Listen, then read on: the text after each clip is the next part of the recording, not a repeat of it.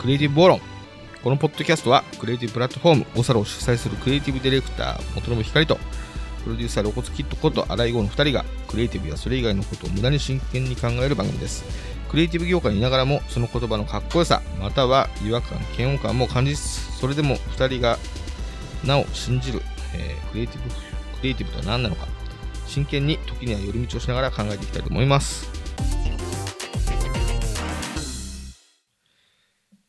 今日はなんか、あの、最近元信さんが読んだ本からか感じる、なんか結構染みたみたいなこと言ってた。まあ、あれかな。あの、二人ともほら、うんうんテレビプロデューサーの佐久間さん好きじゃない、うん、好きですね。えー僕はラジオを結構聞いてて、僕は、ノブロック TV 結構見てるのかな？ブロック TV も見てるし、テレビもまあまあ、まあまあ見てるかな。うんで、なんか、僕はラジオ中心かな。ら、うん、だから、さ、佐久間さんの本買ったよって言って、で、露骨さんに行って、で、俺まだ読んでない。で、こういうのが面白かったかなって言ったら、うんでその話しようよっていう感じになったので、うん。まあちょっと、派生してね読んだ感想みたいなのもものもちょっと話してみようかなっていううんうんうんとこ。ろ。うん。で、あんまりこういう、割、割とビジネス実用書っていうのかな。そうですね。どんな本かまず説明してください。あで、ビジネス実用書って僕読まないのよ。あはいはいはいはい。全然持ってないうんし。うん。なんか、でもなんか佐久間さんの本だから、なんかちょっとね、読んでみようかなと思って、うんうん。で、えっと、普通の、なんだ、仕事術で、例えば企画書の書き方とか、うんうんうん。そういうようなものだったら多分ね、まあ、それに関して自分読まなくてもいいかなってうんうん。思ったんだけど、うんえっと、想像以上に佐久間さんが戦略的に同組織の中で、うん。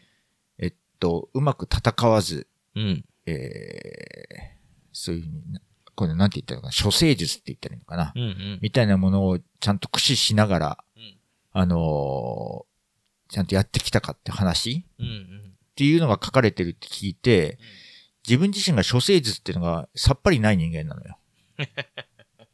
なんか、まあ、なくはないけど、本人は意識的ではないってことね。そうそう。うんまあ、あんまりその、自分がどう見えるかとかうん、どうやったら組織の中で振る舞いやすいかっていうか、いうのの戦略って、あんまりやってこなかった人間だから、うん佐久間さんがそんなのをちゃんと考えてやってるっていうのを知って、マジみたいなう、んうん。もうちょっとなんか企画だけで渡り歩いてきた人に見えたから、あの、佐久間さんもそんなことちゃんとやってるんだと思って。みんなやりますよ。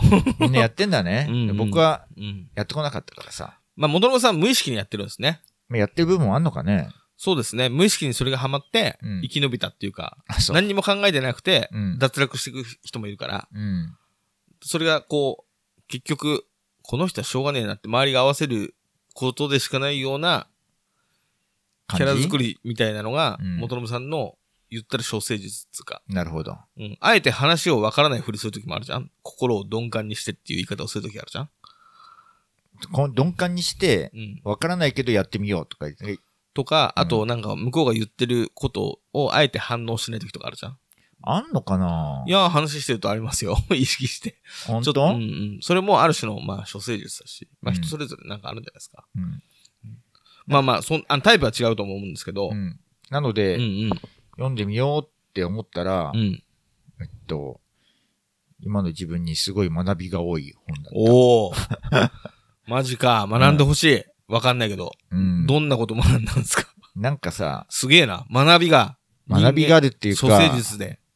まあ自分、正直、うん。独立するまでうん。全然やれてたのよ。何が？組織の中で。組織の中で？うん。それ何かっていうと、うんうんまあちっちゃな会社だからうん。さ、うんうんうん。政治とかあんまり必要ないのよ。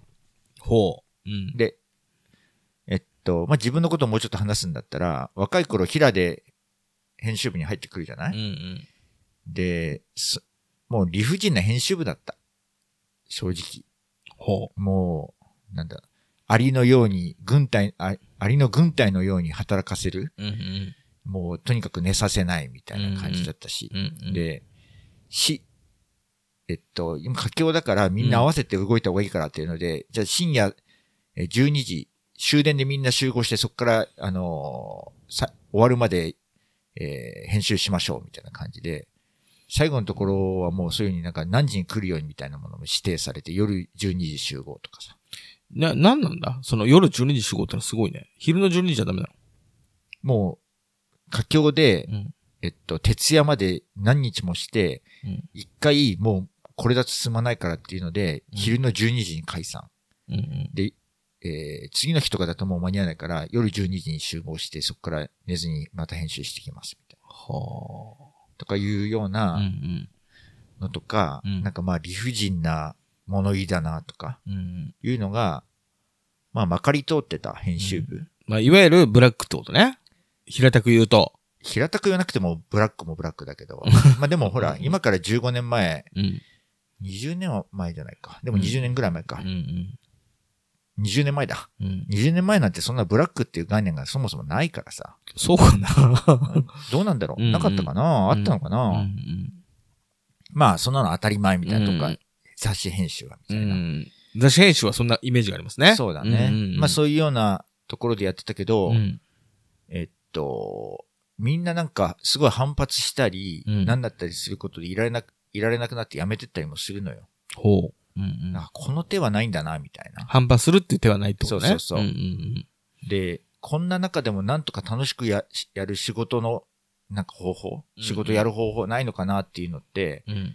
自分で企画を出して、その企画を通しうん。てやるしかない。で、うんえっと、その企画も、えっと、上の人が理解できて、えっと、これはもうちょっとこうやった方がいいからっていうような、口が出せる企画じゃなく、うん。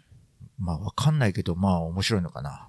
とかいう、編集長は、まあ、雑誌の中で面白かったら、まあこれはありみたいな。うんあの、この16ページあげるからとか、うん言われだったから、上の人が口出せないような企画を出して、まあ、うんで、自分がやりたいもの、うんで、この雑誌にマッチングするもの。うん。とかいうのを出して、なんとか、あ自分のテリトリーを守るというか。そう守るうんで、まあ、すごい厳しい状況。うん。うん。寝なかったり、帰れなかったり、うんなんだったり、休みもなかったりするけれど、うんで、企画出そうと思ったら、うん。寝ずに仕事してや、何日もやった最後、最後入校した金曜日うん。の次の日の土日に会社来て企画考えるとかさ。うん。まあ、そ、そうでもしないと企画出せないみたいな状況だったからさ。うん。でもそれでもしないと、もう自分の居場所はないな、みたいな感じ。うん、っていうようなところで企画出したりうん。して、なんとか編集でポジションを作って。で、その後も編集長になったりすると、なんか、企画力勝負みたいな、うんいうあれだったから、まあ、組織が小さいから、そういうようなやり方できたんだろうけど、うん。なんか独立してから、世の中そういうものでもないんだな、みたいなさ。というと？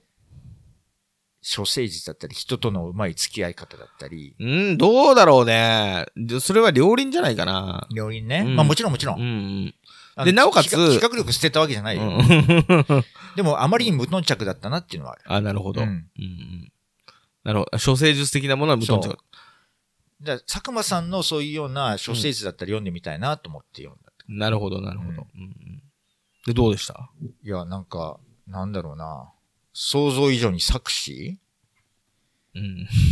なんか、まあ、最初の方の、どっちかといえば、なんだろう、キャリア相談は相手を選べとかさ、うんあと、なんだ、会社に合わせすぎないとかさ、うん。うんうんこういうのはもう自分はもうちょっと通り過ぎちゃったうんうん。話だから、まあまあ、ほら、全部解説することはないし、あのでも最初の方は、うんうん。えっと、今会社にいて苦しんでる人とか、うんうん。えっと、ちょっと新人向けな感じの内容、第一章は。うんうんで第、第二章ぐらいからうん。勉強して、あ、そういうふうにやっとこう、みたいな。ところとか、まあ、いくらなんでも資質が違いすぎるな、みたいなうんところとか考え、な、自分だったらこしう、資質が違うってのは、例えばどんなの？どうなの？資質？うん。なんかわかんないけど、あ、資質が違う。すぎて参考にできないみたいなのは、どんなのが参考にできなかったいや、資質が違うけれど、うん。まあ、もしかすると佐久間さんも、もともとはそうだったのかもしれないけど、うん。僕なんか、あの、明るいオーラがあんまりないじゃん。全くないわけじゃないけどね。うんうん。でもなんかひ人が一緒にいると笑顔になるみたいなさ、うんそういうキャラじゃないじゃん。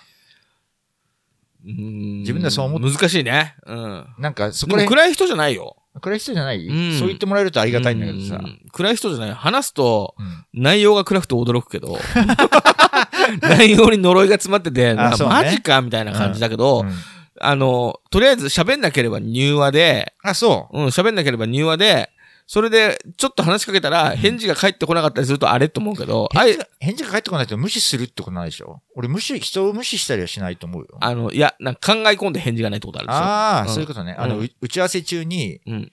あこうですよね、元々さんって言われても、まあうん今ちょっと自分が正解出すからちょっと待っててっていうので。いや、打ち合わせじゃなくても、なんか、あの、なんだろうな。あの、出会い頭に、うんなんかちょっと変なことを聞くと、思案が始まって、あれって聞いてましたみたいな。無視はしせずに、うん急に考え込むとかでしょ？そうそうそうそう。うんだからそういうので、あれっていうことはあるけど、うんあの、決してそんなに、あの、最初から暗くて、うん。俺に話しかけてくるなってタイプではないけど、あそうそう、そうね。それはそうだと思う。んでもなんか、うん佐久間さんは明るいオーラが漂ってんじゃない？そうですね、うんあの、誘い笑いの天才というか、あ、誘い笑いのね。うん。なんか、そういう人間だからこそできる、うん。なんかやり方とかを見ると、うん。なんかね、俺ももうちょっとうん、人から明るく楽しく一緒にやったら なんか笑顔になる、そういうようなものを引っ張ってくれる人だなっていうような、確かにそれは、何かそういうようなムードを作ろうっていうのが、資質は違いすぎる気はするけれど、うん。俺もあまりにも努力しなさすぎたっていうのが一番、まあ確かに、まあ聞いててゾッとしたのは確かにそれを元信さんがやり始めてうまくできるのかが わかんないね。がえー想像がつかないってことでしょ、うんうん、なんかね大丈夫かなって気がしてきた。読んでて、うん。あんまり普段考えないうん。けれど、うんあ、確かに大切だなと思ったのが、うんあの、メンツ地雷を踏んではいけない。どういうこと？えっとね、それやって、わか、何のことかわかんないけど、元信さんやってそうって気がすっげえするんですけど。人のメン、人のメンツを潰さない。あ、やってるんで、それ。やってますね。ど、あうん。だから、あの、ここで言えないぐらい。詳細には言えないけど、あれもこれもそれも、でも結局は、元信さんってそういう人で、別にタイはないからなってみんなが黙るしかないけど、ーうんメンツ時代は踏みがちだよね。全部じゃないけどね。う要は、んうん。えっとね、なるほど。え俺も俺で元信さんにしちゃってるかもな。メンツ時代踏ん踏んじゃってるかもな。ー、まあ、でも、気をつけようかな。うん、えっとね、肋骨さんとの間はまあいいのよ。うん正直、苦しい時もある。なんか、えっと、苦しい、苦しい時もあるんだけどうん、えっと、要はさ、うん。うーんと、10代おう。とかって、もうメンツ潰されたりしてう、ん。それでこれ切れるんじゃなくて、うん。笑いだったりギャグでうん最後終わらせないと、うん。ただなんか切れて言い返すだけの人になるな、とか、うん。いうような場面ってあったじゃない？まあ、ありますね。なんか、うん。もう、えっと、いじめとも言えるうん。ぐらいの、状況ね。なんか感じ。うん。自然にそういう状況になるんですね。そうそうそうで、そういうやつもいたし。うんうんっていうところでどう渡り歩くかみたいな、うんいう、うん。うん。まあ今、今の時代そういうのもあんまり良くないなっていう風潮はあるけれど、うん。当時はそういうのがいっぱいあった。うん、あったし、今でもあるよね、まああるよね。人の付き合いだとね。うんそれをうまい笑いで返してう、ん。ちょっとグーネのも言えないように、なんとかできないかなみたいな工夫とか、いうのをしてきたけど、うん。まあそれで乗り切れたぐらいのところの後、うん。努力してないな。もうちょっと優しい世界にいたのかもなって思うと、うん。露骨さんはそういう中で、もっと人の、人をなんかグーの音も言えないような、うんな俺、俺？そうそうそう、感じで言う、そういうなんか世界で多分生きてきた感じがするのよ。いや、僕は普通に笑いで返すんじゃなくて攻撃的でしたよ。なんだとこの野郎みたいな。そうそうね。ろ露骨さんはそういう攻撃的な、まあ笑いじゃなく、僕に、僕に対してよ。僕に対して攻撃的な時があるああ、まあね、たまにあるね。って、っていうのも、うんうん。なんだろう、編集長みたいな立場の時ってさ、雑誌で、うんうんそういうのないからさ。うん、ああ。、で、社長も、うん。なんかまあ僕のことが好きだったのか、うん元信はとにかく好きなようにやれみたいなう。んいう一言だけです。それ以外何にも口出さないみたいな人だったかうん。ら、うんうんまあ、伸び伸びとやってたよね。なるほど。でも、うんそれだけだと限界はあるなっていうのは薄々感じてはいたから。負荷をかける人をお金払ってわざわざそばに置いてるなって感覚だあ、から何、僕ね。そうそう。な、露骨さんの場合は別に何言われても、なんだろう、えっと、ただ、ただのプライドとかう、んなんか、それだけでうんなんか僕を傷つけてんだったら、うんそれなんかもう意味ないな、とは思うんだけど、うんまあ多分、こ、これを言ってることで仕事がよりこの後伸びるんだろうなとか、うんプロジェクトがうまく回り出すんだろうなとか、まあぼ、僕自身、その方がなんか得なんだろうなと思うので、いろいろ考えて受け入れるとこは受け入れてみたいな。っなるほど。ていう、あれだから別に横尾さんに言われる分にはいいんだけど。うん。でも、なんか、そもそもメンツみたいなものをそんなに考えない人間だから、他の人に対してメンツを潰すようなことを言ってんのかもしれない。言ってる時ありますね。多分あんだろうね。ありますね。うん。思い当たるわ。あ、そう。だけど、えっと、それは元信さんが、えっと、例えばクリエイティビティとか、あの、人の空気を読まない、本当に知りたいことを質問するとか、うん。そういうところで言ってんだろうなってことで、ちょっとふ地雷を踏んでるんだけど、まあ、いっかみたいな感じで、向こうが流してると思うんこれ、そそれと全く結結びつく話なんだけどさ、この後に出てくるのが、コミュニケーションは最短距離より平らな道。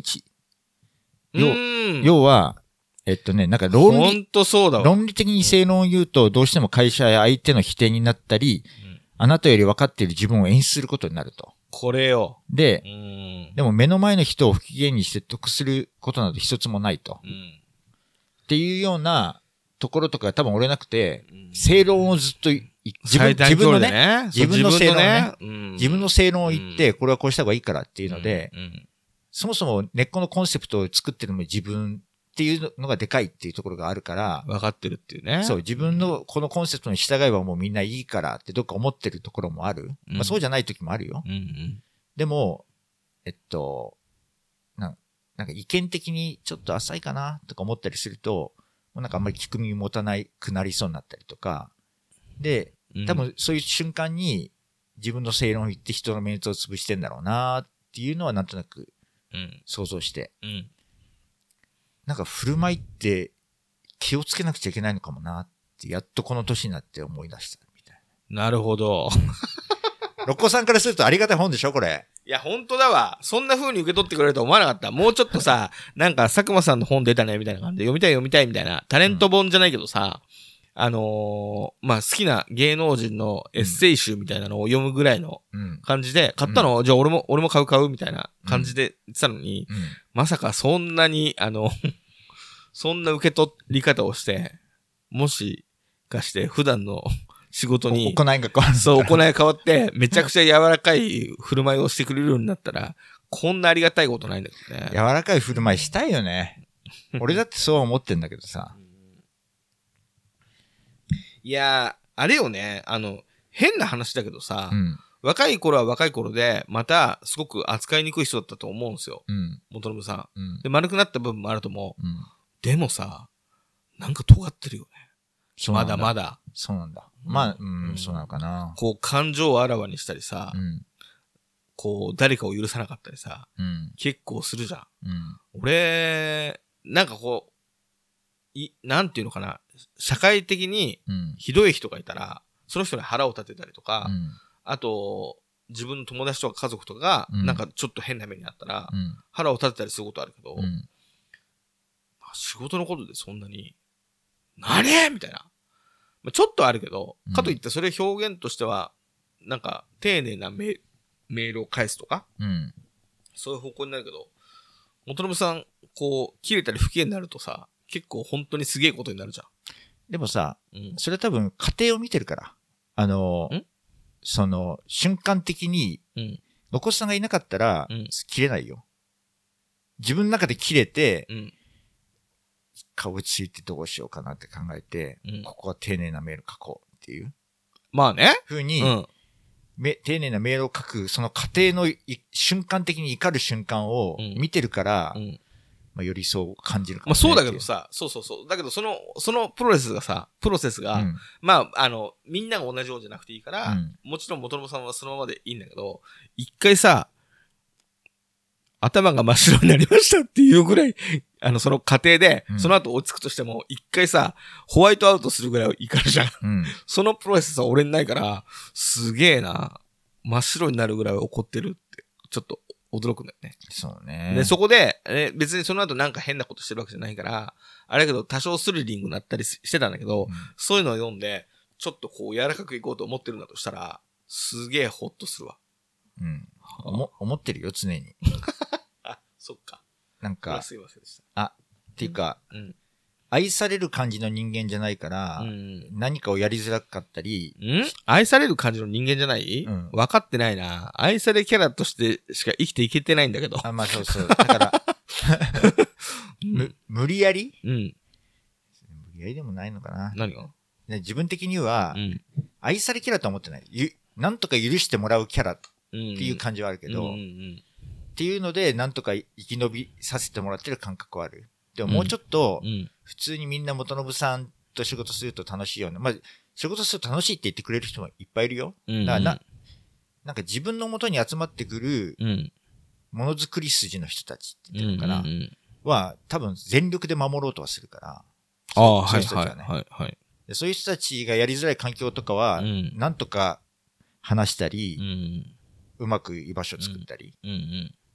わかる。するような、だから、うんあの、自分の元に集まってくる人たちを邪険にしたり、なんか、うん機嫌悪いな、みたいな目には合わせてないつもり。うんうん。まあ、でも、元編集部員とかが聞いたら、うん。ふざけんなと思うかもふざけんなと思う部分もある過去は、じゃあ、過去はあれですけど、現状は大丈夫なはず。うん。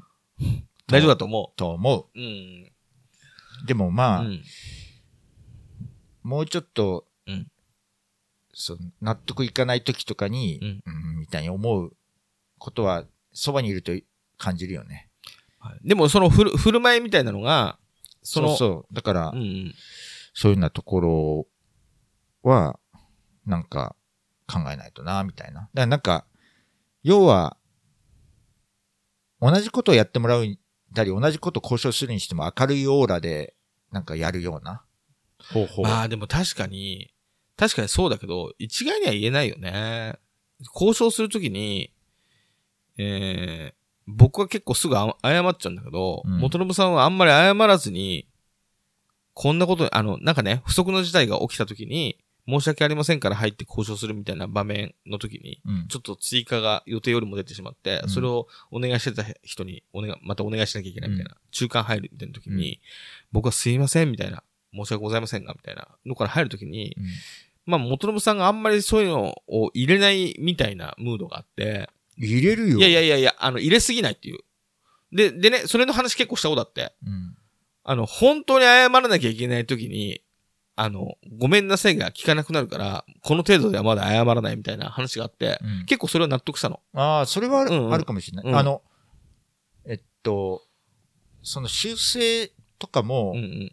このプロジェクトはこうだから当然こう修正してほしいっていう時は、うん。ちょっとお手数をおかけして申し訳ないけどっていうのがあれだけど、うん。申し訳ございませんっていうのとはちょっと違うかな、うんとかいうあれだけど、なんか例えば、うん。クライアントとかの、うん。え、こんな修正今来るみたいなものは、うんそれは俺からすると予定してなかったことだし、相手に対してほ、でもやっぱり直さないといけないから、それは本当に申し訳ないと思うから、そういう時はね、もう土下座ぐらいのつもりで謝る。そう、それの、あのね、まだ多分ね、その時の話し合いした時は、うんまだその後もありそうだったの。うん。だから、ちょっと抑制してたの。うん。だまあ、あの、この後、大きい波が来るぞってことで、うんまだ、で、ちょっと質問したら、この程度ではまだ謝らないっつって、この後すごいのが来るみたいな温度で、なるほどなと思った。それは結構ね、納得してう、ん。で、なんだろうな、クオリティ、一番最後のクオリティとか、これで出すわけにはいかないみたいな企画みたいなのが伝わるから、うん。そういう時に、楽しい雰囲気でさ、うん。そんなこと伝えてもしょうがないこともあるじゃん。そうね。うん。そういうので、なんか、元々の仕事の始ま、そういうのだけじゃなくても仕事の始まりでも、別に楽しくみんなでワイワイやりましょうっていうんじゃなくて、厳しい感じで始まって、厳しい感じで進行していくのも、ものの作りの中では、もう、合意の上では、楽しい時間になると思うの。うん。だけど、それ以外のもっとほわっとした前も話した挨拶の時間とか、うん。そういう時に、ちょっと柔らかいといいかもね、ぐらいのね。そうね。挨拶が苦手だからさ、うん。あの、どうそこのところで柔らかな雰囲気出していいかわかんないから、うんそこのところでシャットアウトモードにはちょっと入っちゃうとかあるかもね。なるほどね。うん。なんか付箋いっぱいつけたよつ。けてんじゃないですか。今日話すために。あ、そういうことか。うんんえーコント、嫌いな人でバトルを避ける。ああ。苦手。な、どうしても苦手な人と仕事するときにおすすめの方法として、うん。えっと、えー相手とのやりとりを不毛なバトルに発展させない、させないためのテクニックとして、うんなんか、コント嫌いな人みたいな、うん。そういうようなものを心の中で唱えると。なるほど。コント性格の悪い人、うんコント自己中クライアント、なるほどコント。メンツおじさんみたいな。なるほど。うん。うーん。なんかね、まだ自分の中では入れ、入れきれない話だな。ここのコンセプトはわかるんだけど、うんでも、ロコさんはそれなんかやってる感じがあるじゃない？これ、あの、じゃあ、あの、あの、ふわっとしたまま、うんあの、この話していこうと思いますけど、うん。元信さんどうなんですか？何が？あの、に、苦手な人とさ、うん。嫌な人とさ、うん。仕事するの？超苦手よ。する、する？仕事すんの？でも仕事だと、そういう人もいるじゃない？い、いりますよね。うんそれはするとね。その時に、あの、どうやって処理してるの？現状。ただただ、くそ、こいつムカつくみたいな感じで、まあたまに怒りながら、まあ、あの、たまに落ち着いたりとか、そういう感じでやってるってことだよね。まあ、考えないようにした。い、言わなくちゃいけないことは言わなくちゃいけないし、うん。それは仕事上のことでしょ？そうそうそうん。普通のう。うん。連絡でしょ？うん。嫌とか関係なく。うん。ただ嫌だなって感情は別で走ってるってことか。まあ、ある、あるけれど、うんうん、心を無にするかな、やっぱり。無にするってことね。うん。なるほど。僕は、あの、なんか、うん。あの、なんかこのプロジェクトを良くしたいとかさ、うん面白くしたい、うんもっとお客を呼ぶようにしたい、うん。売れる本にしたい、うん。みたいな、うん。いう気持ち以外のうんなんかっていうのがよく理解はできない人間なのよ。僕はね。うん。だから、あの、この人何でこの感じなんだろうとかさ、うん。わかんないと、それ以上考えてもな、みたいな。うん。俺にはちょっとよくわからんわ、みたいな。言わなくちゃいけないことは言わないといけないし、うんえっと、言ってることが理解できないなら、な、どういうことですかって普通に聞いたり みたいな。うん。言ってることは理解できない。うんああまあ、でも、もしかしたらだけど、えっと、元信さんには、マジでそれいいかもね。そのコントうん。っていうのは、まだ入ってないけどね。よ、読んでる、読んでなんかそういう風にやってる良さそうなのかもと思うけど、うん。元信さんがその嫌な人とぶつかっちゃうところを俺が目撃してるのを見ると、うん。ぶつかった後に、じ元信さんの、なんかこの、元信さんの立場での怒りみたいなのを、心でぶつけてるところがあると思ううん。僕は、例えばほら、人を呼ぶために、いい企画を上げるためなのに、うんなんでこんなことでぶつかるんだとか、っていう論理で、まあ、嫌な相手とさ、心の中でバトルしてるというか、実際にこう、言い合うまでいかない前の怒りじゃん。うん。なんであんなこと言わなきゃいけないんだよとか、うん。っていう怒りが発生してるんだけど、向こうには向こうの論理があって、うん。いつもその論理を元信さん聞こうとしないなって感じがあるの、うん。俺の中で。うん。で、向こうは物を、その、いいプロモーションをするとか、以外に、その人のメンツとかがあったりとかするのを、うん。それこそ地雷を踏んでるみたいな時があるから、うん。さっきの、なんだっけ、コント、メンツが大事なおじさコん、コント、えー、メンツおじさん、メンツおじさん。うん。とかってカテゴライズしたら、うん。その人のことが理解できて、うん。ああ、ってことか、ってことで、俺が考えてるルールとはまた違うことってこの人は言ってるなってことで、処理がしやすいかもね。うんこ今度もっとちゃんと教えて。正直、自分から遠い位置にある話だから、なかなか読んでも体に入ってこなくて。何が？このコンセプトが。なんで？コント嫌いな人でバトルを避けるっていうのがう、ん。なんか良さそうな気はするけれど、うんあまりに自分の整理から遠いものではあるからあ、これ、でも僕もね、それ、僕的にはね、微妙に難しいんですよ。うんこれね、間に、どでかいフィルターが入ってんの。うんコント、嫌いな人みたいな。うん。だけどもう、俺なんか嫌な人見ると受けちゃうんですよね。すでに。うん。だからそこが、なんかこう、違うフィルターが入ってるから、うん。なんかバカバカしいな、みたいな。元信さんにはその、コント、何々の人っていう処理が、うん。処理しやすくなるキーワードになるかもね。僕はなんかこう、なんか切れてんの？こいつみたいな。あの、笑っちゃうというか、あ、メンツが大事なのか、そっかそっか、みたいな。しょぼみたいな。で、もう、笑って終わるみたいな。ありがとうございますみたいな感じで。で、大体そういう人って、結局自分と関係ない人だったら言うこと聞く必要ないじゃん。うん。だけど、何らかでさ、取引先だったり、自分より立場が上だから言うことを聞かなきゃいけない状況でしょ、うん大体が。うん。で、なんで言うことを聞かなきゃいけないかっていうと、お金くれるから、間接的にお金くれるからだったりするわけじゃん。うん。その、なんか、社会の中でね。うん。お金をもらうための途中になんかわけ、わけわかんない嫌な奴がいるみたいなうん。感じのパターンでしかないじゃん。そしたら、まあ、その向こうの、なんかお金だったりに、ありがとうございますみたいな感じで、さっとこう、避けれるから。そう。いまいちピンとこないんだな、やっぱり。だからちょっと、怒りっぽいんだよね。怒りっぽいんだと思も、ものによる？う。た、例えば、この人ピュアな気持ちでうん、こうやりたいって言って言うこと聞いてくれないな、みたいな。いうようなめんどくさい人とかもいるじゃない？うんうんうん。あ、相手として。うんうんえ。元信さんの話かと思ったら違うのね。俺、俺じゃなく。うん。元信さんみたいなね。雑誌やってた時も、うんなんだろう、よくわかんないこだわりで、うん。もうこの人にこれやってもらうの大変なんだよ、みたいな、いうのは全部僕に回ってきてた。なんでかっていうと、僕がそういうのを説得するのがうまいから、そういう人は。なんか、なんかのためじゃなく、うん。単純に自分がそう思ってるな、みたいな人は、うん。これはこういう人に届けるから、こっちの方が絶対みんな喜ぶと思うんですよ、みたいな説明はうまいし、うん。心が全く、なんだろうな、すり減らない。すり減らない。あの、どこまでも付き合う。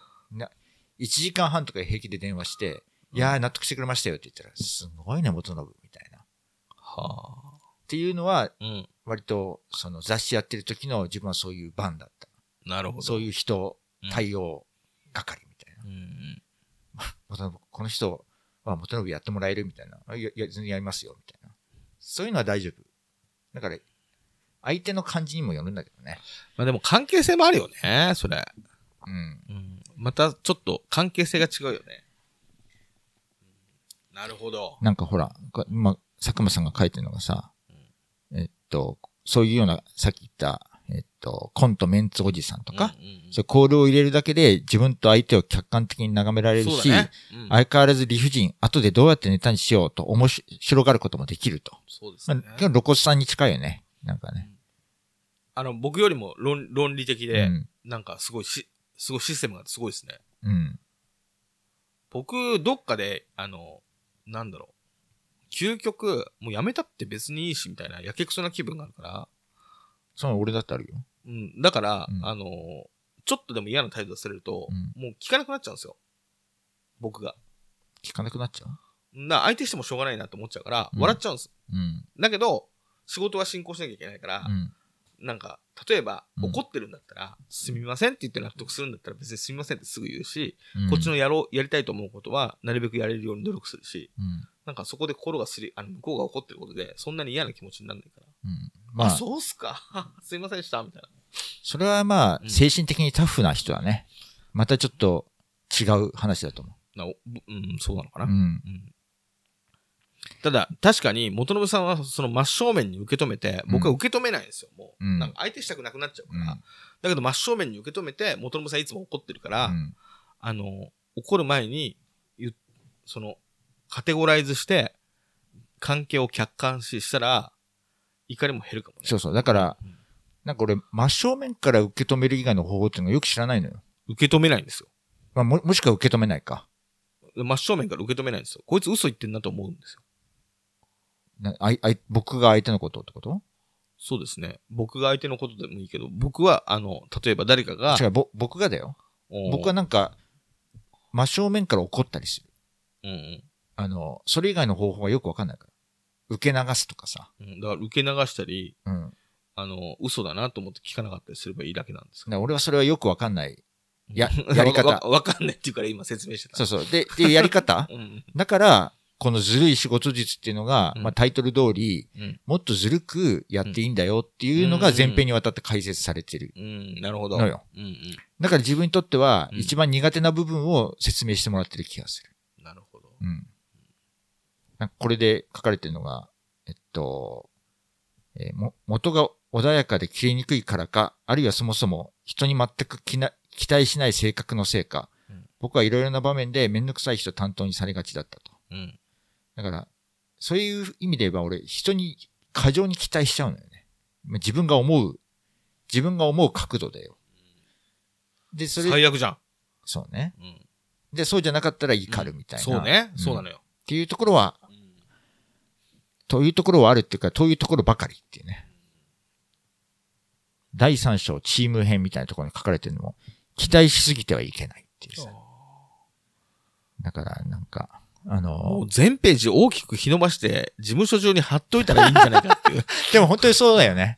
そう、そうだと思う。うんあんまりそういうことやったことないけど、怖いからさ。あの、標語みたいなものをは 貼る人間は怖いからやんないからさ。あ、の、長い額縁とかさ、買ったことないけどさ、そうね。横に長い額縁とかさ、あんなのかどっか売ってるんでしょうけど、買ったことないね。よく考えたらあれすごいね。あの、日本語で横に文字が書いてあってね、縦じゃなくてね、そんなんある？こうやって、先手必勝みたいな横にああ、うそういうのねでこう。やって長細いのがさ、ああいう棚の上とかにさ、うん。こうやってあったりとかえ、する。大体縦書きじゃないのああいうのって。縦書き？横書きじゃん。なんか、知んないけどう、ん。よく考えたら横書きだなと思ってあ、。そう。うん。標語的な。うんでも、間三つとか縦書きだけどな。間三つはだって、標語じゃないじゃん。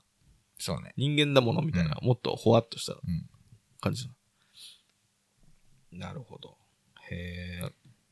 で期待しすぎてはいけないとかいうのも、じゃあ何？それ読んで、結局、元信さんは人に期待しすぎてたんだ。いや俺はき人に期待しちゃうタイプだね。それ。は。あ、本当？うん。へえ。怖い。怖いね。そう。うん。だ自分にも期待しちゃうから。怖いぞ。自分と他人は別だけど、境界線あるそうのか。で自分にも期待するから、うん。プレッシャーで押しつぶされそうにもなるけれど、うんでもまあ、でも、だ、待って待って。自分にも期待しちゃうから、人にも期待しちゃうって、文章に論理がないんだけど。ん別に、そ、そ、あ、そう？んうなんか、自分と他人は別だけど、同じ感じってことか。うーん、そういう風に捉えちゃったか。違うえっと、うんまあ、人にも期待するし、うん単純に、人にも期待するって言うとあれだな。うん。でも、まあ、ちょっとマッチョな考えだけど。ぜ、全力でやってほしいとか思っちゃうかもね。でも、なんか、結構でもこれ、あの、また別の話で、したことあるかもね。最初に働き始める前にね。うん全力でやりたくありませんみたいな話を、非常にしたかもしれでもさない。それ、それも難しいところでさうん、ロ、ロコさんはそういうふうに言ってたけどさ、うん。全力ではやりたくありませんって言ってて、うん。まあまあ、と思ってたけど、全力でやらないのの、うん。マックスが高すぎるからさ、おまあ、随分言ってくれるね。そう。で、まあ、あの全力でやらないっていう割には、うん。俺の想像以上にやるな、みたいなあれだから、うん。それもまあ人によって全力の、うん。なんか、パ、なんかそのパラメータっていうの、うんまあね全力のパラメータのその数値のさ、うんでかさがさ、うん違いすぎるからさ、ロコスさんが全力でやらないっていうのは、そこまでやるか、みたいな。うんまあ、随分それは言ってくれるけどじ。自主的にやってくれるな、とかやれ自るから。主的にね、あの、遊ばせてくれてるとこがあるんで、あでもやるときになったら、すごくやりますよっていう気持ちはあるよ。だから、あの、どっちかといえば、うんそ、その人の中のうん全力でやってほしいな、とかは思っちゃうんだけど、うんだって、なんだろうな。な、その人の仕事のうん。その時のポジションだったり、うんうん。なんだって回ってきてバッターボックスで、うん。えっと、これは当てなきゃいけないなとかさ、うん。うん絶対当てたいみたいな時には、もう、あの、本気でボールを当てに行って、それもホームラン狙うとかさ、うん。いうぐらいの気合とか必要な時ってあるじゃない、まあ、あるね。うん。って、っていうのを本気出さなかったりすると、うん。まあ、カチンとはきちゃう。うん、まあね。でも、うんみんながみんなそんなことじゃないんだな、みたいな、うん。いう中で、このプロジェクトを、うん。えっと、自分が思う、ここまで来たらいいなっていうようなところまで持ってこさせる、うん。なんかいろんな術っていうのかな、ディレクション術うん。みたいなところを身につければいいんだなっていうふうにはうん、徐々に考えが変わってきたけど、ざあんまり雑誌の編集長やってる時にね。あんまり一律に期待しすぎないようにしようとね。そうね。うん。なるほどね。まあでももしかしたら、えーっと、それ、あの、元信さんもそれを読んで、ずいぶん柔らかくなったとしたら、それでまだなんか改善しなきゃいけないところがあるんだとしたら、まあ、いわゆるアンガーマネマネジメントみたいなものなのかも。まあそうね。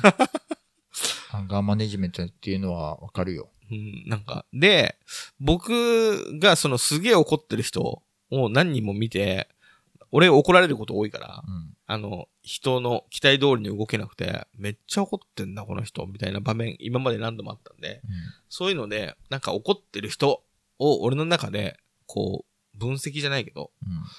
あの、僕の体験レベルですよ。でも、そうじゃなくたって、もう研究されて、そんなのがそ、あの、当然分かられてることだと思うんだけど、まあ怒ってる人ってのは、その人が勝手に作り上げたルールを持ってて、うん。そこから、それたうん。と思った時に、このルールと違うっていう風に怒ってるパターンしかないように思うんですよ。うん。で、で、確かに、二人で約束したことを僕は破ってしまった。うん。二人で決めたルールなのになんで破ったんだ？うん。これ俺が悪い。ごめんごめん。すいません。怒るのも当然です。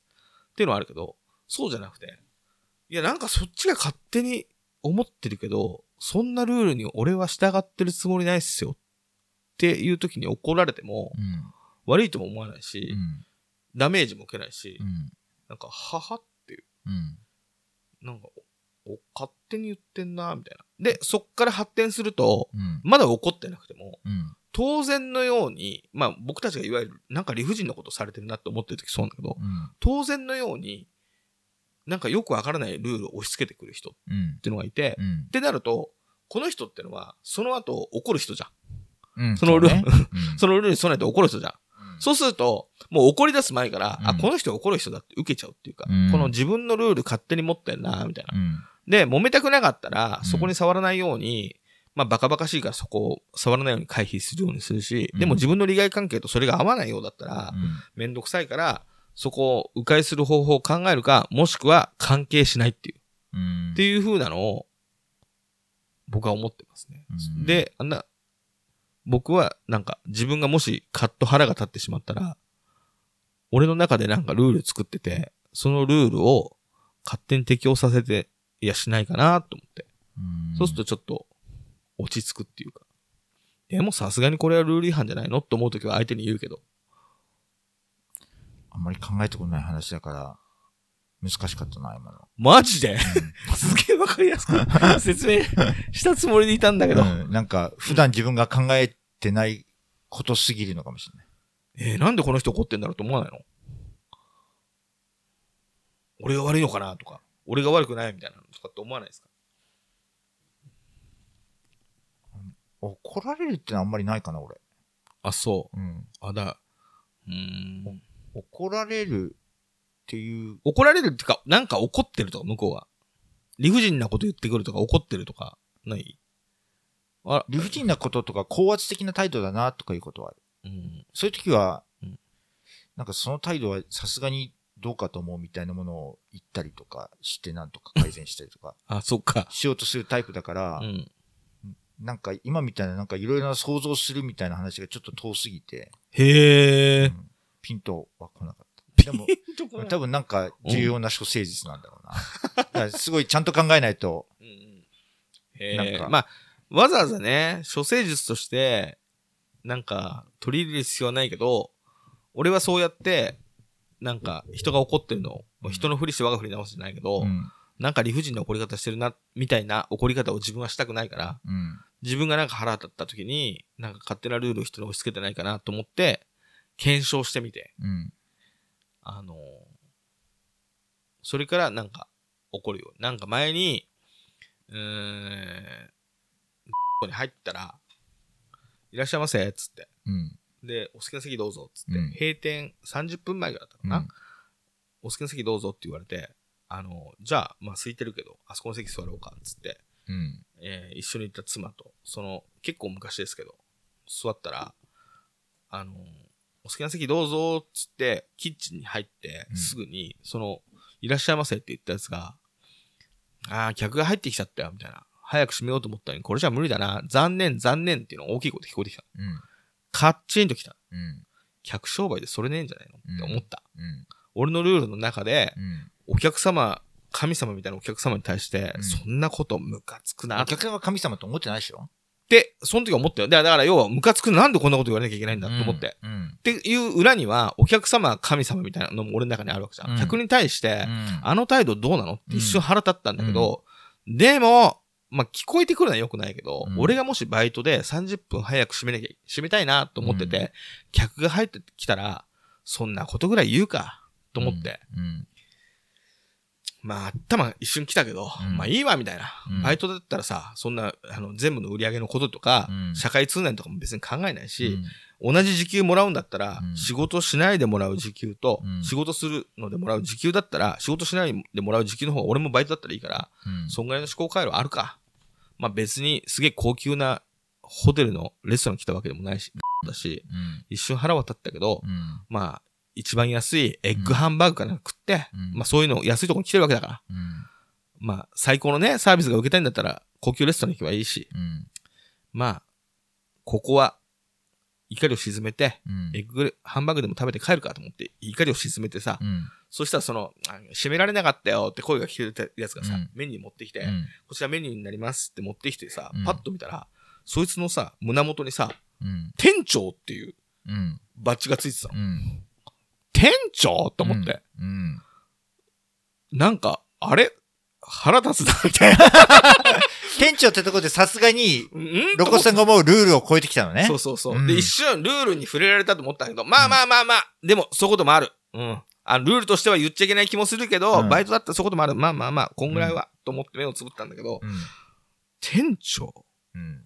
店長で、あれは、まあ、あるかもしれない。社員で役員じゃないし。うん。けど、なんか、聞こえるの良くなくないかと思って、すごいもやもやして、ほそんで、まあ、あの、一通り飯食っう。て、うんお会計の時うに、ん。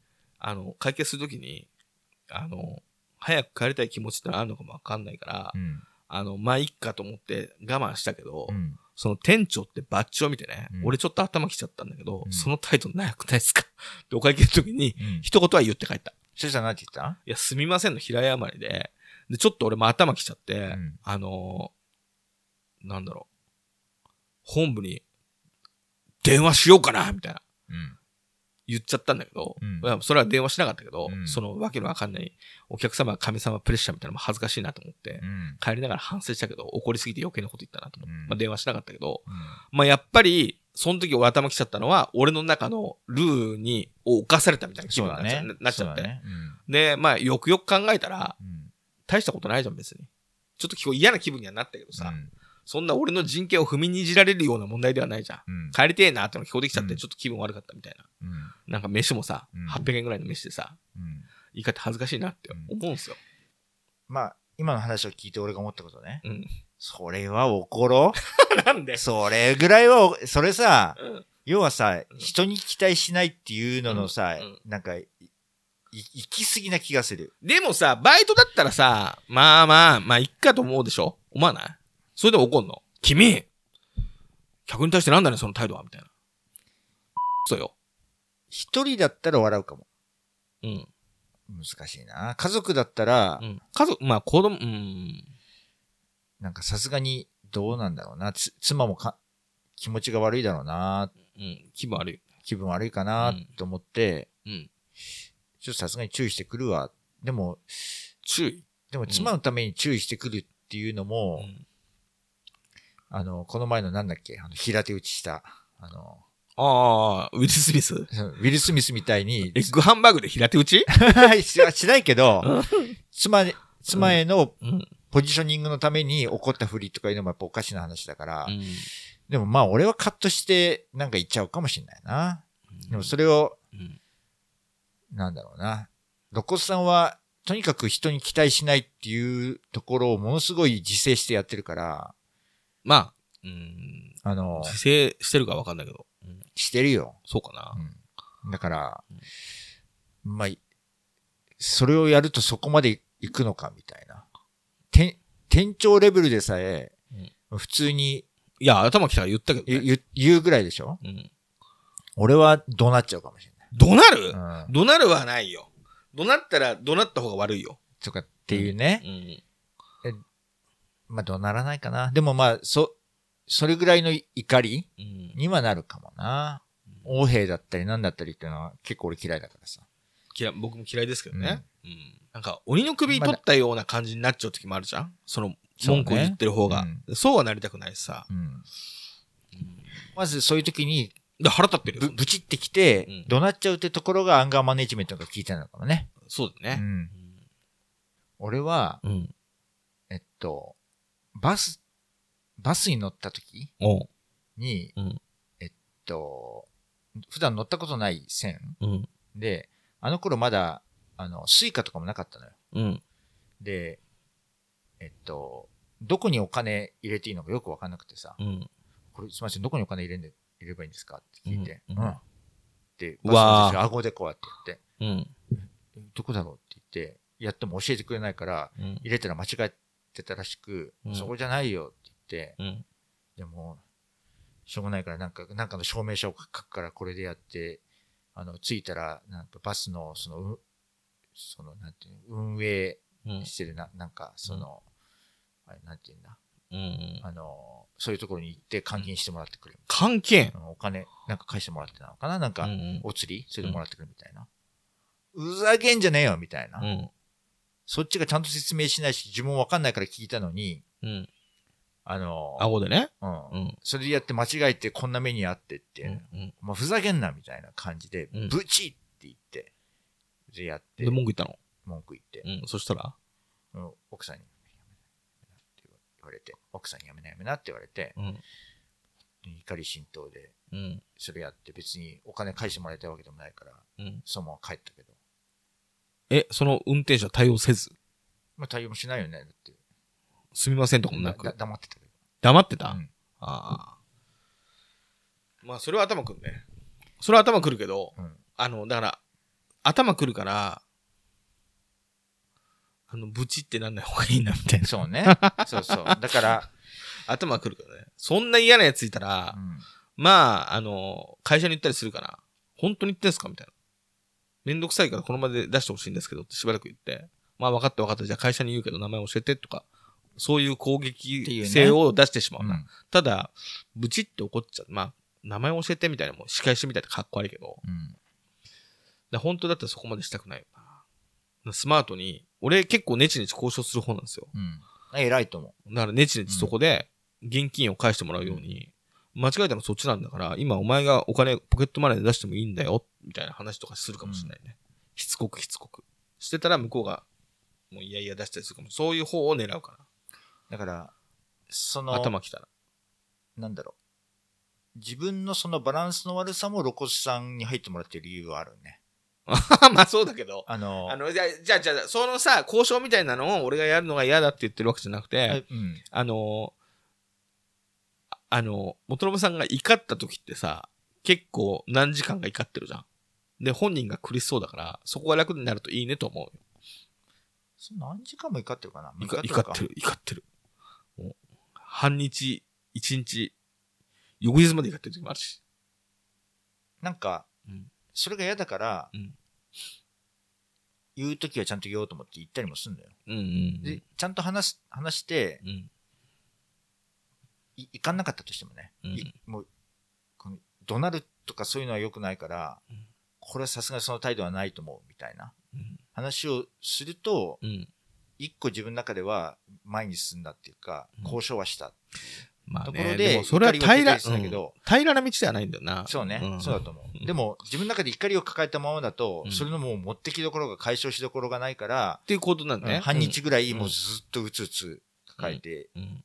胃が痛くなり始めてとかいうのはあるねう。んまあそれが、なんかそうなんないといいっすよね。なんて、自分は悪くないわけだから、あの、対象の相手が嫌な感じで、こっちにイライラが来てることが多いじゃん、大概。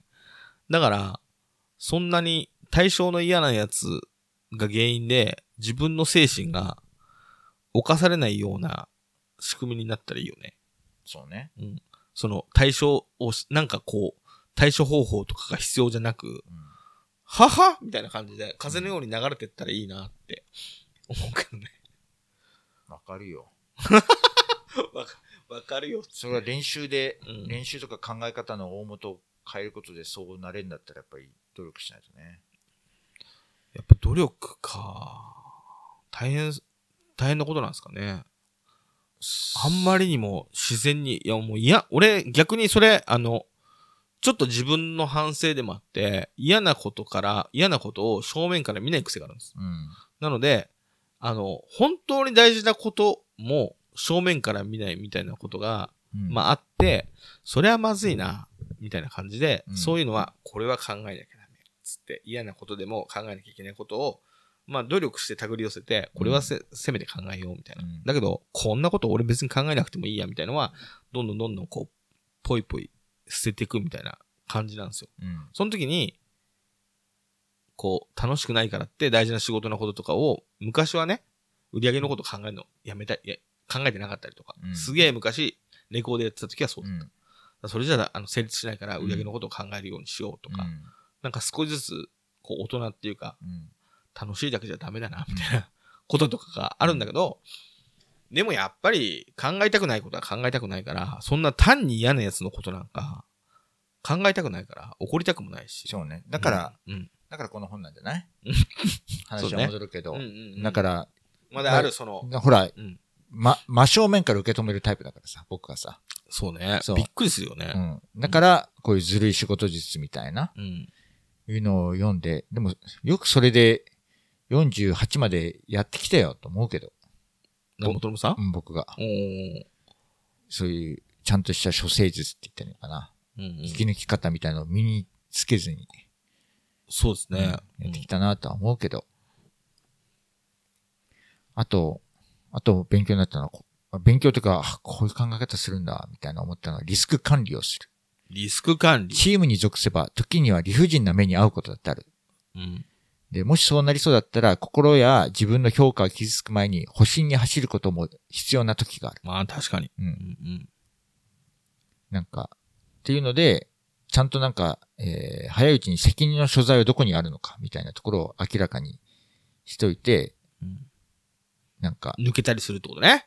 ぬうん抜けなくても、これは自分分の責任ではない、うんみたいな、の。うんいう。もう、いくつも思い当たりますね。あのプロジェクト、このプロジェクトみたいなね。なんなんかうん、自分はう、んそういう考え方を全然してこなかった。うんあの、来た仕事全部自分の責任だろうなって、なんか思ってて。だから失敗できないから、うん。成功するようにいろんなものをか、組織自体も変えさせたいみたいな、そんなよくわかんない。俺が入ってきた時ってもう元信さん帰らないで事務所に寝たりしてましたもんね。で、スケジュールはほとんど成立してなくて、みたいな。すべてのことの責任を引き受けて。まあ、うん、まあ、それ責任、まあ、そっか。そうかもしれないね。だから来た仕事は全部自分の責任と思ってたわけでしょ？なんか、こ、これがこのままだとう、ん。うまい、うまくいかないなとか、いいようにならないなっうん。て思うと、ここもやります、ここもやります、みたいになって、うんうんもう帰れなくなっていくみたいうん。うな。んでもこれやることでこのプロジェクト成功までうん。行くんじゃないかな、みたいな、うんよくわかんない引き受け方はしちゃうかも。これはやんなくてもいいんじゃないですか みたいな。そういうのの連続だったけど、うんまあ、あの、結果オーライでいいものに、その仕事でいいものになりましたけど、うん。あのー個人が潰れるような仕事の仕方は、俺は良くないと思うんで、そうね。まあ今はそうじゃない感じになって僕も、他の人にそういう仕事はさせたくないけど。うん。それ自分にも一緒ですよ。そうね。うん。自分はあんまりそう考えられなかったんでねう。ん。だから、超俺は、あれだよね。若手みたいなところで苦しんでるよね、きっとね。なるほど。あと、うん。えー会議ではプライドを利用する。どういうこと？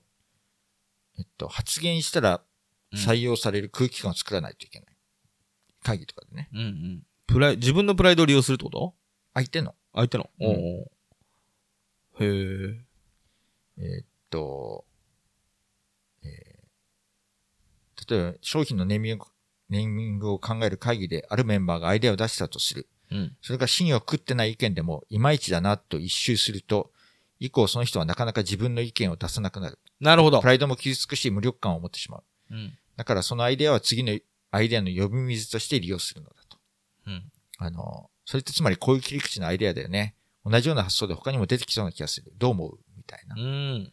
全然俺が足りてないところ。これは俺一番反省したかも。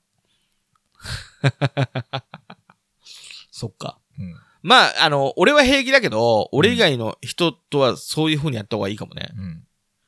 なんかう、ん。なんか芯食ってないなって思った時点で、うん。それ芯食ってないですよって言っちゃうタイプ。まあね。ううんん。で、それで、ガーンって、あの、まあだから俺以外の人には、そういう風にやった方がいいかもね。うん。だから、あの、今、現状、元信さんと仕事できてる人って、逆に元信さんがそういうアンテナみたくなってるから、うん。こう、これどうですかって言って、芯食ってたら、芯食ってるって元信さんが言うから、うん芯食ってるっていうまでアイデアを出せばいいみたいな人が残ってるじゃん。周りには。そうなのかな。まあ、俺はそうだけど、うん。なんそんなに傷つかないっていうか、うん。まあ、具体的な名前は出せないけど、あの、一緒に仕事してる人は多分そうだと思うんですよ。うん。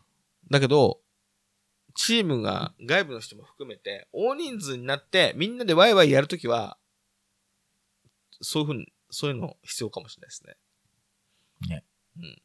なんか、外外部の人っていうか、ああの、取引先の人のところに人的ボリュームがあって、そのチームと一緒にやらなきゃいけなかったときに、うん向こう側にちょっと若い人がいたりとかして。なんかね、うん。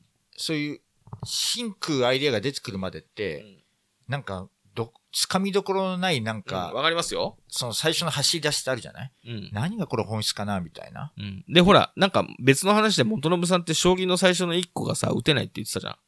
子供の頃ね。うんうん。うんみたいな感じで、最初の一歩とか二歩とかの何にもない時に、なんか動き出せないでずっと考えるみたいな時間の時に、誰かが最初の1点2点みたいなのをこう出してると、それは違うんだよなって違うエリアが明確になる時があるっていうか。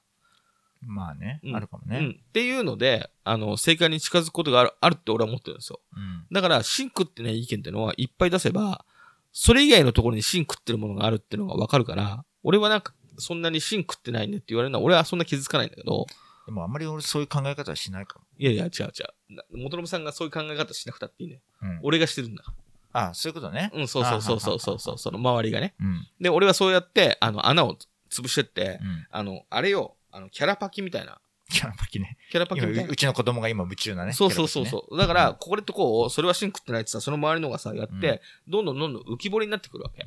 みたいなのを、周りがやる分にはい良くて、うん。で、元信さんみたいな人、仕事するには、芯食ってるっていうところに来たら、反応はするからさ。うん。あれ、それもしかしたらって。うん。そこの信頼はあるじゃうん。ん。だから、コミュニケーション取りやすいんだけど、うん、さっき言ったように、外部の、外部の取引先の人のチームも一緒にやってたりとかするときに、うんその会議にこういうのはどうですかね？みたいな、向こうのボリュームの多い人間のうん。若い人がうん。同じような発言がしたときに、うんそれ違うなっつったら、ちょっと傷ついちゃうかもね。で、その時に、違うのは違うんだけど、うんさっき言ったような表現で、なんか、いいね。その方向性もっとないみたいな。みたいな、つまみ方ができたら、確かにもっと出てくるかもね。そうね。うん僕は逆にそういうのしかないから、あの、全然一緒にやってて平気でしょ？それ違うんだよなとか、別に何度も言われたことあって、そっかそっか、みたいな。じゃあこれは？みたい常に申し訳ないなって気持ちはあるよ。な。別に、違うなっていう時は。うんうんそんなで感じも、でも違うものは違うって言わないとな、みたいなうん。うんで、違うものは違うって言わないとなっていうのが正義かと思ってたけど、うん。うん。そうじゃないんだな、みたいな。そ、それだけが正義じゃなく違うやり方なんだなってね。二つあるよね。二つあって、元信さんも最近そっちも使うけど、わからないってのもあるじゃん。あるね。で、わからないけど、そうかもしれないみたいなゾーンがあるみたいなのも最近なんかあるじゃん。うん。それと、でもこれは違うってのもあるじゃん。うん。それを、なんか単に、違うのを違うって伝えるのは、別に正義だけど、伝え方を柔らかくしようみたいな。まあね。でもまあ、とにかく相手をうん。傷つけず、うんそういう俺、でも確かに昔働いてた会社で、なんかすげえ、そういうことあったわ、なんか。正しいこと言ってんのに、うん。どう考えても。上司に、上司というか社長にう、ん。すげえ切れられ方とかして、うん。でも数字作ってるし、この論理の中で俺が一番正しいことをしてるんだけど、うん。なんでそんな扱いされなきゃいけないんですか？みたいな社長に話してたら、うん。お前は言い方が良くないって言われて、うん。言い方？うん。じゃあ仕事はいいの？みたいな。感じじゃん。うん。だけど、もう言い方が気に入らなくて、うん要はメンツの時代を踏んでたんじゃない？うん。その前、働いてたとこだけど。うん。全然社長と合わなくて。うんで、社長としては、俺はその仕事の中で正しいことをしてるつもりで、社長はこうしろって言っても、うんいや、こっちの方が絶対いいです。つって、俺がやってた仕事の中では結果出せてたけどう、ん。だけどさ、えっ、と、例えばその売り上げが1000万だったり、うん。年間で何億だったり、うん。俺は鼻高々になってたかもしれないけど、うん。社長としてはさ、うん。何十億っていうビジネスをうんいくつもいくつもうん。成立させて、うん今その富豪みたいな立場にあるうん。俺に、うん。なんでいや、こっちっすよ、みたいな。うんお前みたいなわけわかんないやつでそんな言われ方しなきゃいけないんだ。うん気に入らんっていううん。メンツの時代を踏み続けてたみたいで。ね。最後は、うん言い方が気に入らないんだ、お前はって言われて、うん結構ショック受けた。うん。ガーンみたいな。そ、そのあれかん？その経験で今みたいな感じになってるのか。ちょっとはまだ残っちゃってるけど、うんあのーうん。多少学習もしてるから、多少ね。うん。でも俺は、うん。なんだ。そういうことやってるきたね。上の人に対して。うん。言い方気に食わないとか関係なく、ん違うものは違うから言わないとな、みたいな感じで、上の人に対しても、うん。そういうのを平気で言ってきたタイプ。で、上の人がオーラ、オーラかな人だったね、きっとね。僕のその働いてた社長は全然オーラかじゃなくて、ちょっとでも反対意見のある人は、なんか首にしてったりするタイプの人だったのが、割と会社に残してくれてたみたいで。今日は飲み会でブレーコーだっつって言ったら、まあ、仮名で、例えば鈴木社長だったとすると、うん。あい、鈴木ってブレーコーだから言ったら次の日その人いなかったとか、なるほどね。そういう、あのー怒りっぽい人。で、うんその怒りっぽい資質がビジネスにも生きてた人だから、うんそれで数字も作ってきたし、まあ当然、なんか、俺なんかのペイペイにね、うん。いや違うんすよ、みたいな、絶対言われたくなくて、うん違うなら違うなりに、もうちょっと俺は、なんか、作戦っていうか、うん。戦略を持ってうんコミュニケーションするべきだったのに、うん正しい仕事をしてるつもり、結果も出た。だから、いやいや、社長違うんです、みたいなうん。のを、普通に喋ってて伝わると思ってたけど、それ以外の感情があって、うん。まあ、いわゆるメンツの時代を潰し、踏んでたんだなっていう。うん。まあ、結局辞めたし、そこ。うん。お金も、えー、何千万売った時と何億円売った時の、うん。えー、ボーナス額が一緒だったんですよ。うん。それで結構カチンときたけど、うんその評価には、やっぱ人間的に好かれてないっていうところもあったと思うし、うんそういう普段の生意気な態度、うん。好かれてないみたいうん。な。まあ、そういうのが自分に、その、現金として、うん。ひ評価額として、こう、かかってくるなっていう反省。うん。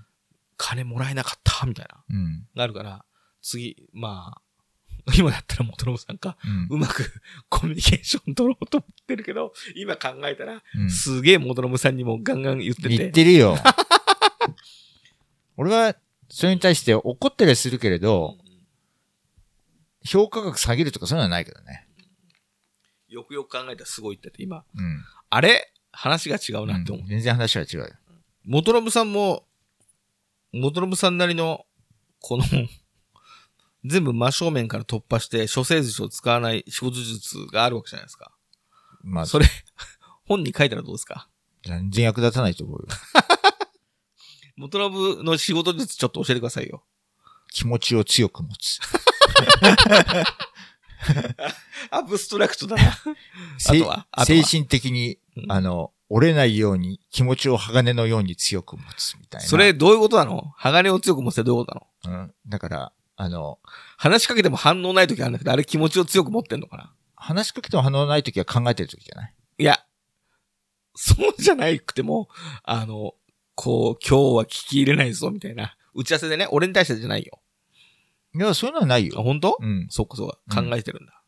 そうそうそう。な、よく言われるのが、うん兆候に入って、うんよくこの間が平気だねそうですね。っていうのは言われるけど、うん考えてるときは、ここで何かアイディア出したうり、ん一個次の展開を打てる、なんかう、んあの、足場となるような、うんなんかアイディアって言ったらいいのかな、うんそういうものとかを出さないと、うん解散できんだろうとか、うん積み残して2週間後に集まって2週間これ無駄になるな、みたいな、うんうん。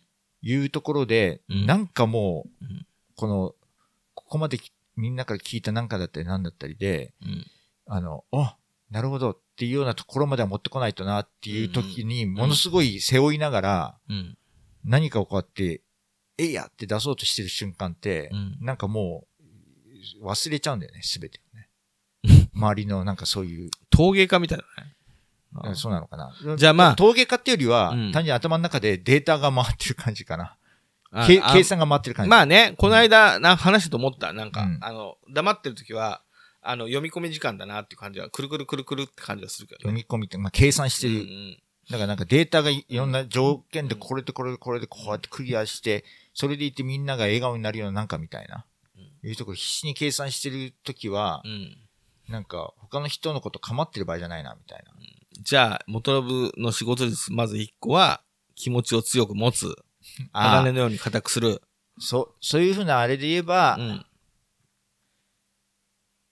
っぱ特殊すぎるかもね。いやいやいやいや、ちょっと切ってみてよ。役に立つ人がいるかもしれないから、売れないかもしれないけど。役に立つ？ちょっと待って。うん。うん、トイレも行きたいんだよ 今？な。うん。ああいうで言ってください。待って。でもなんかこういう時にほら、うんひねり出さないとな、みたいな。ああ、なるほどう。ーんとね。嫌な奴がいたら元信の仕事術。嫌な奴がいたらこう対処する。元信の仕事術。いつもの通りやってくださいよ。嫌な奴がいたら。そういう考え方はやっぱしないのかもね。嫌な奴が、嫌な奴がいいたり、うん。理不尽だなと思っても、うん。このプロジェクトをうん。成功させることがうん何より大切だから、うん。それのための正論を言い続けるっていう。そこでぶつかったらそんなのはいいからって言われて、こっちやってって言われたらどうします？言われたことないな。本当？じゃあなんでいつも怒ってんの？あんなに。言われたことないけど、まあ、じゃあ理不尽に高圧的な態度を取られたら。こう、心を無にするかな。元信の仕事術、心を無にする。高圧的な態度を取られたら、うん。でも心無にしてない？いつも怒ってるもんな。あ、愛想笑いとかしないな。愛想笑いはしない。う。うんん、なるほど。あと、その場で迎合しない？しないな。それが元々の仕事ですね。うん。なんか、お、基本的にうん愛想笑いがない人間なのよ。まあね。あの、確かに見たことないね。うん。お、おも、笑う時って面白かった時のためにある、そういう表現だと思ってるからさ。そんなことないよ。身を守るためのものだよ。あそんなの考えたことない。赤ちゃん、あの子供とかさ、女の子がニコって笑うのって楽しいからだけじゃなくてう、ん。身を守るた私可愛いでしょ許してっていう身を守るためのさ、そうなの？うんなんかそういうのない？なんか、そういう悲しい笑い見たことないですか？悲しい笑いは見たくないから目つぶる。そっか。うん。笑いは、うん。お僕は楽しかった時に笑うものだからう、ん。楽しくもないのになんで笑わなくちゃいけないのかなって思うから、笑わないかな。だそのこ、結構その言葉の、言葉とか、ルールの可動域が狭いのよね。笑うとき、笑いは、笑う、楽しい時に笑うもんだっていう、うん。決まってんだけど、うん場を円滑にするためとか、恐怖から逃げるためとか、うん。保身のためにとか、うんなんかいろいろ使うことがあるんだけど、うん。笑いは楽しい時に笑うもんだ以上みたいな。うん。なんかその言葉とかカテゴライズのルールからはみ出ないようにするがあまり、硬いっつうか、あの、笑ってれば逆に楽しくなるかもしれないじゃん。順番逆にしてもいいじゃうんん。なんか笑顔療法ってあるじゃん。うんそういうのもあるかもしれないけどさ、でも、やっぱ俺、大学入るまでうにん、自分自信ないから、おわ笑って逃げたりうん。してきたことがいっぱいあるというのの、うんその反省みたいなのがすごくてさ、なんか楽しくもないのに笑ってやり過ごしたなとか。いうものが、うん。そういうのやめようみたいな、うんなって、うん楽しい時は笑う、楽しい時だけ笑うようにしようみたいな、いう感じになっちゃったから、うん。なんか、それ以外の時に笑うって、なんだろははみたいなのないんだ。まあやってんの見たことないね。う、ないよね。うでも、ん。うん。まあ佐久間さんとか楽しそうだよね。なんか、笑顔多いよね。笑顔とか笑い声とかね。うん、まあそうかもうね。ん。でもあれ、あれ多分本当に楽しいから笑ってんだろうなって思うけど。うん。ななんか、ああいうような感じになれた方が、みんな僕と仕事やるときに楽しいだろうなとは思うから、でも一応説明しとくと、うんあの、みんなの前に現れたときにそんな不機嫌じゃないよ、俺。なんか今の話の内容、流れだと、うんいなんかすごいいつもしかめっ面して現れるような。そんなことはないっていうふうにさっきも言ったけど、そうそうそんなことはないよ。うん。うんただ別に、楽しい時以外でも、あの、もはや、あの、単なるその大学生の時にさ、不遇な大学時代を過ごした青年じゃなくて、うん。